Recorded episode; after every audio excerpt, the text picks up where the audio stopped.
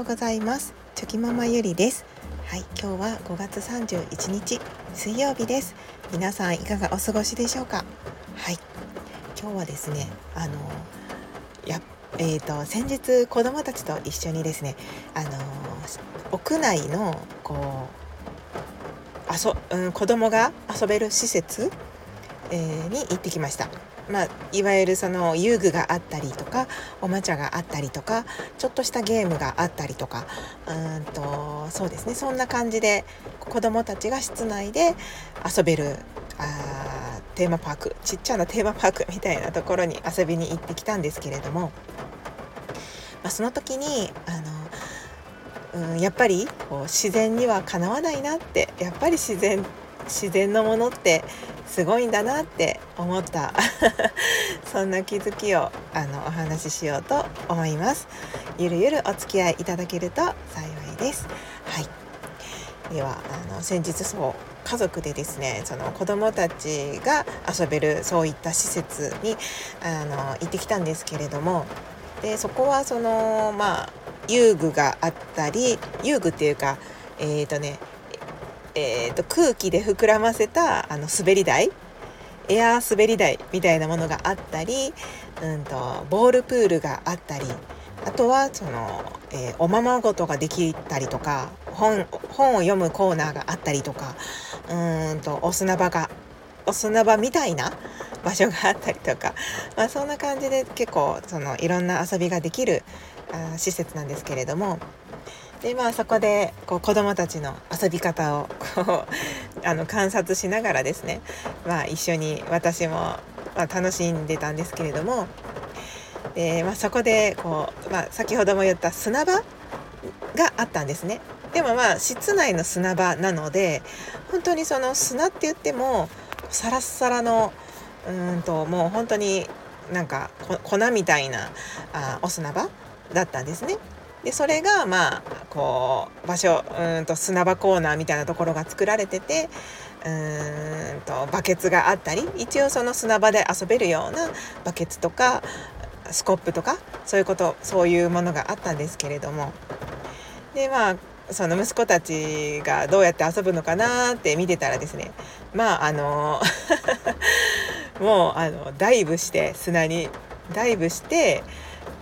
飛び込んででもう T シャツと短パンっていう服装で行ったんですけどもうポケットに 砂が入ろうが何だろうがお構いなしにですねあのまあ息子たちははい飛び込んでおりました。で他の子たちの様子を見てたらですねそんな 砂の海で泳ぐなんてことはなくてですねはいあのうちの息子たちだけがそんな感じで遊んでキャーキャーはしゃいでたんですけれどもでまあその砂場の遊ぶ様子を見ながらですねあなんかこの砂場は一応砂場コーナーって書いてあるけどその公園であるような砂場じゃなくて本当にそのサラサラの砂でまああの遊ぶ感じになるんだなっていうのをこう見てまして。でもこう普段こう次男坊がこうよく幼稚園の帰りとかにね時間がある時は、はい、公園に行ったりするんですけれどもそういった普通の公園の砂場って全然砂質ももちろん違いますしうんその遊べる幅が本当に違うんですよね。この前その遊びに行ってきたところはその決まった遊びしかできないというかうーんまあ工夫すればいろんな遊び方ができるのかもしれないんですけれどもその砂場で何か形を作ったりとか例えば山を作ってトンネルを掘ったりとかそういうことももちろんできないですしただサラサラの粉を遊ぶっていう感じになるので、うん、なんかあ全然違うよなーっていうのをこうぼーっと、はい、息子たちを見ながら思っておりました。で他のねおもちゃとか遊具とかも室内のもので、まあ、ボールプールとかもあったんですけどでそれで楽しそうに遊んではいたんですけれどもやっぱそのうーん途中でね多分こうちょっと飽きてくるんですよねどうしても。まあ、年齢による年齢もあるかもしれないんですけれどもなんかその観察しているとあ多分もう今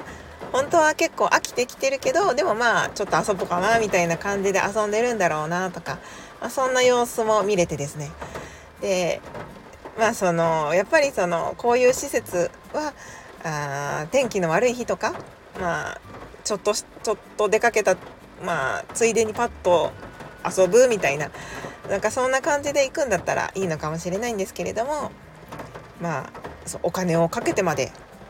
絶対に行かないといけない場所ではないなって 改めてそう思っておりました。やっぱりその公園だったら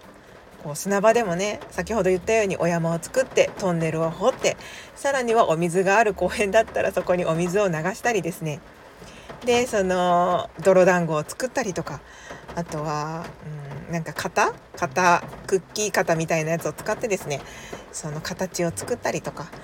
うんなんか本当にそのいろんな遊びができるんですよね。でさらにはあのその日のなんか天候によってもその土の状態も全然違いますしで公園全体で見てもですねその季節によって咲いている葉っぱとか雑草とかであの木の状態も違いますしで木木の状態って言ったんですけどその木がある公園だったら木登りができたりとかうんなんか、まあ、遊具ももちろんあるんですけれども結構やっぱりその自然を見ながらですねそこにあるものでなんか遊ぶ遊びを考えるんですけどそのこう自由度が広いなって思うんですよね。なので今回そういった、まあ、施設に行って、まあ、本当に楽しい時間は過ごせたんですけれども、まあ、これはこれでいいんだけど、まあ、やっぱりその自然もうすぐそばにある本当に 普通の公園とかの方がなんかそのアイディア次第では遊ぶ幅ってものすごく広がるなって思いましたしやっぱ普段から子どもたちがそうやって触れているものっ自然のものっていうのはやっぱりいいいいものなんですよね。うん、なんか人間が作ったものでそういったそのうん空間公園みたいに見せている空間だと思うんですけどでもうんなんかまたねまあ、比べるものが違うといえばそうなんですけれどもなんか今回改めてそのまあここはここで楽しいけどやっぱりその普段から行かせてもらってる公園とか ああいうところで遊ぶことってとっても、うん、学びが多いしなんかすごくその当たり前のように公園とかそういうね自然って存在してるって思ってると思うんですけど、うん、なんかすごくいいものなんだなっていうことを、はい、改めて感じることができました。はい、まああのー先ほど言った砂のね砂コーナーで遊んだ後はもうポケットから砂は出てくるわ。体中に砂はこびりついてるわでなんか悲惨な状態だったんですけれども。まあそれはそれでこう外ではねなかなかそういった遊びはできませんので、まあ、そういった体験もできて子どもたちは楽しんだんじゃないかなと思います。はい、そんな感じで、はい、やっぱりその自然なものこうリアルにあるそこにあるもの、はい、当たり前だと思って存在しているものっていうのは本当にありがたいものなんだなってことを感じたというそんな一日でした。はい、ということで、はい、今日のお話はあこれで終わりにしたいと思います。最後までお付き合いいただきまして本当にありがとうございました。はい、では今日もねまたぼちぼちあのやっていこうと思います。はいではあの最後また いつもやってるんですけどあの口角を上げてですねこう笑顔でスタートを切ると、うん、一日気持ちよく過ごせるんじゃないかなと思って、はい、最後にウイスキーでいいで、はい、口角を上げて締めたいと思います。はい、ではいきます。せーのウイスキー ではまた明日